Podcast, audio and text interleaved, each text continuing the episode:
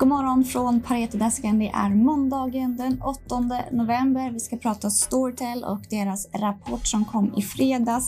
Vi börjar med marknader och Wall Street fortsatte att stiga i fredags. Nu är det sjunde dagen i rad. Jag inleder sändningen med dessa ord och därmed också sjunde dagen i rad som Wall Street stänger på plus. S&P förhandlade stängde på plus 0,4 procent. Vi fick en överraskande stark jobbsiffra i fredags. Sysselsättningen ökade med 531 000 nya jobb. Väntat var ju runt 400 000, så betydligt starkare än väntat. Kommer det här snabba på räntehöjningar? Ja, det återstår att se. S&P 500 stängde i alla fall på plus 2,5 plus 2, procent för veckan. Good morning, Chris Watling. Do you think that equity will continue to gain?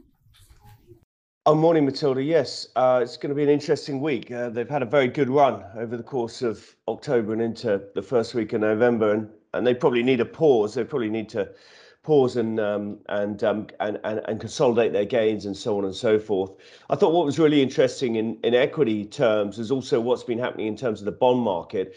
You know, we had a very strong non-farm payrolls out of the states on Friday, and both Thursday and Friday last week we saw 10-year bond yields come off quite sharply, despite the fact that payrolls was very strong. So uh, that that probably become a bit of a crowded short, and uh, and bond yields have been backing up, and and they were getting a bit of a reversal of that. So the interaction of bond and equity price action, I think, is fascinating, and maybe telling us there's a bit of money moving into bonds, prices going up, yields coming down, uh, a bit of short-term money that is, uh, and out of equities. But yeah, I think it, I think it'll be really really key this week. Um, uh, we do like equities in the medium term, but the, the, you know they've come so far so fast. They're probably at a stage where they're due a bit of a pause, or maybe even some give back of those gains. So we shall see. We'll be watching the price action very closely this week. It's going to be another fascinating week. And when you say that the ten-year-old uh, bond came off sharply, do you then refer to if the labor market is strong, the Fed is uh, more likely to uh, raise interest rates? Yes, so I mean, what we're seeing is the markets, of course, tend to move ahead of the Fed. And over the course of recent months, we've been pricing in interest rate hikes across the globe. And then we had the Fed meeting last week. We also had the Bank of England, and both of them were quite dovish compared to what people were expecting. So um, the Fed was, you know, there was a concern the Fed might have upped its rhetoric and become a little bit more hawkish, but it remained very dovish. Um, and so the interest rate expectations, what people are pricing into the futures curve, came off a bit in terms of the Fed's uh, interest rate expectations, but also in the UK, where the Bank of England had been very hawkish in its talking up until the, the meeting last week, uh, and then they disappointed markets, and and so a lot of rate hikes that were priced into the future for the UK were priced out. So there was a bit of a switch of tone from uh, from the from the UK, and the Fed was uh, reiterated its dovishness. And all of that meant the whole interest rate curve could come off from high levels, despite the fact that the payrolls was very strong on Friday. So I thought that was pretty interesting. Price action on Friday doing not what you'd expect from from the macro data. You would have thought bond yields would go up, uh, but the reverse, bond yields coming down. And in fact, throughout the back end of last week, the whole interest rate expectations come a little bit of that froth coming out of that the, the curve across across the duration. So so that was pretty interesting and a bit of a message then telling us about what central banks are, are saying. There's a lot of central bank speakers this week, uh, including Lagarde and um, you know a number of US guys and, and and ECB guys and so on. So so that'll be interesting as well to see what they have to say. So you're always watching bonds and equities and watching the interest rate expectations. All of this is pretty key.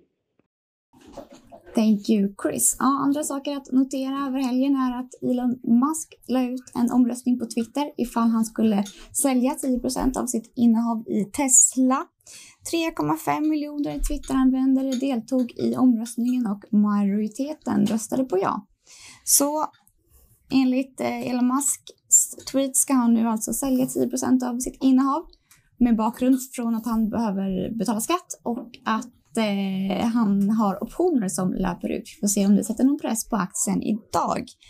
Någonting som satte press på Storytels aktie i fredags var rapporten. De eh, drar bland annat ner på guidance för prenumerationsanvändare. Berätta om rapporten, Stefan. Ja, precis. Eh, rapporten var ju på topline eh, känd eftersom de lämnade sin eh, kvartalsvisa trading update i början av oktober.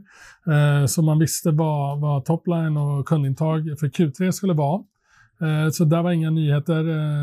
Lönsamheten var något mindre svag än, än väntat, så det slog eh, våra estimat på ebitda-nivån. Eh, men man tog ner, eh, gjorde den andra revideringen av eh, subscriberintaget för 2021. Det första var i augusti i samband med Q2 och nu tog man ner det ytterligare en gång. Då. Och det satte ordentlig press på, på aktien. Man kan sätta det här i perspektiv. Storytel kommer ta in ungefär lika många kunder, kring 360 000 i år, 2021 som man gjorde 2020 då man tog in 359 000 kunder. Så det är en sån utveckling vi har haft i år. Eh, det stora problemet är att det här är hälften av vad man hade kommunicerat som guidance eh, i början av 2021. Så när man gick in i det här året så trodde vi att det här skulle bli året då eh, tillväxten i, i kunder utanför Norden verkligen skulle accelerera och sen har det inte skett av olika anledningar och det har varit en besvikelse. Sen så anser jag att den här besvikelsen är by far eh, överdriven i värderingen av bolaget. Det är trots mm. allt ett bolag som växer ordentligt, eh, plus 20 procent.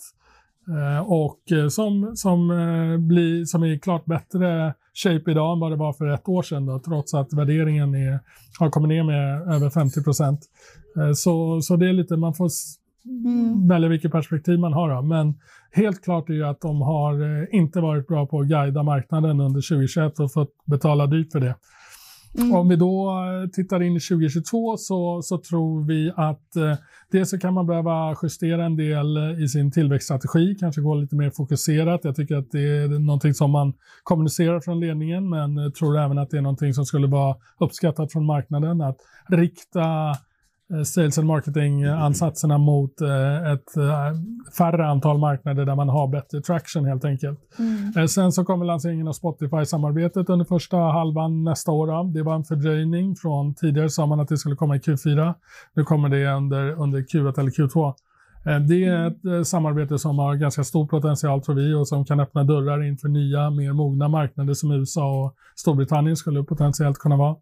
Um, ja, så att det i samband med att vi får också ett guidance för 2022 som kommer i samband med Q4-rapporten i, i mitten av eh, februari kommer ju vara viktiga pusselbitar för att se hur den här caset håller sig uh, i, inför nästa år. Mm. Um, för det är ju som du säger den här internationella expansionen som man behöver ha i caset och de når ju inte fram där riktigt. Bland annat Indiens var en stor besvikelse och det var väl det som bidrog till att de inte nådde upp till guidance. Mm. Du tycker alltså att man kanske ska gå in i andra marknader där man har lite mer traction? Ja, eller inte gå in. Indien kommer bli bra tror jag, eh, men man har, har haft problem med betallösningen kan man säga i, i i tredje kvartalet. Nu och det har varit, legat kvar, det problemet har varit kvar en bit in i fjärde kvartalet. Nu kommunicerar man att det har löst sig så det skulle kunna bli en release där. Mm. I Indien har man ett bra erbjudande så det finns all, all möjlighet att, att ta in mycket kunder där. Uh, och det var en del av den här guidningen som när man kommunicerade i augusti så var ju att Indien skulle vara starkt var en del av det som låg i deras guidance då, som de fick ändra.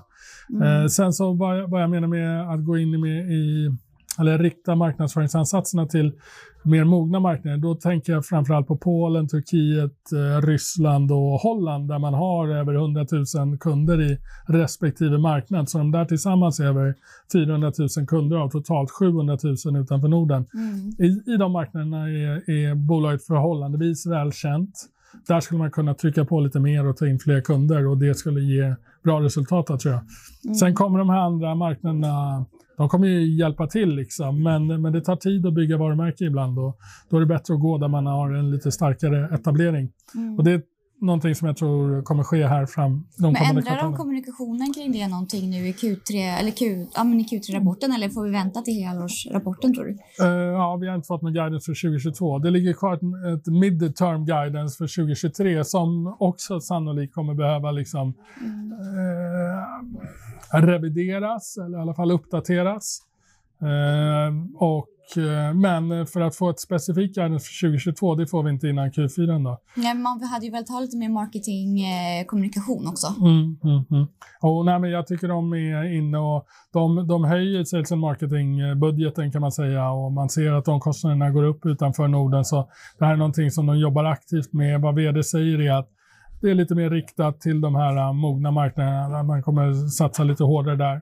Och det borde kunna ge resultat. Och allting i tillväxtbolag, det är väldigt mycket vad förväntansbilden är. Och nu, vi kommer ju ha en eh, ganska ordentligt reviderad förväntansbild när vi går in i 2022. Samtidigt så kommer man ha förhållandevis bättre jämförelsetal, då, kvartal 2022 än vad man har haft 2021. Så jag tror att Eh, tilten är att det kommer vara lite lättare för Storytel att prestera under nästa år än vad det har varit under det här året. Mm. Så för att sammanfatta tycker vi att det är en överdriven reaktion och eh, vi behåller vår köprekommendation och riktkurs. Ja, det, så, det är verkligen en sammanfattning. Vi kan nämna det. Vi anser att eh, den nordiska verksamheten är värt ungefär 250 kronor per aktie. Då är det en ganska rik eh, värdering på det, men det är en väldigt fin tillgång. Printdelen till exempel i Norden växer med 20% i Q3, hade en ebit-marginal på 25% och en contribution margin på 46% Så det indikerar ju att man ligger på en ebitda-marginal där någonstans med 30 drygt.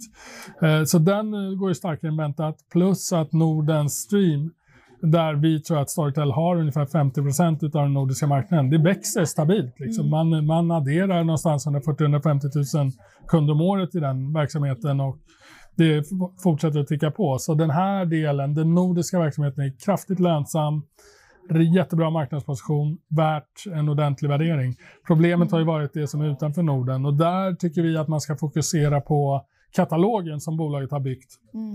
Eh, man har plöjt ner över en miljard i, i, i, att spela in ljudböcker på de här olika lokala språken. Det har ett värde. Vi tror att om man tar då både resurserna för att spela in det här, eh, rättigheterna som man har förhandlat och tiden det tar att spela in, att de, de bitarna sammantaget motiverar ett värde på den biten någonstans runt 3,4 miljarder. Mm. Eh, så det är vad vi har för, för värde på, på non-Nordic så att säga. Och det reflekterar då bara katalogen egentligen. Mm. Så att, eh, ja, bra support för, för värderingen tycker vi. Mm, tack så jättemycket Stefan. Tack. Tack så mycket för att ni har lyssnat. Vi ses igen imorgon.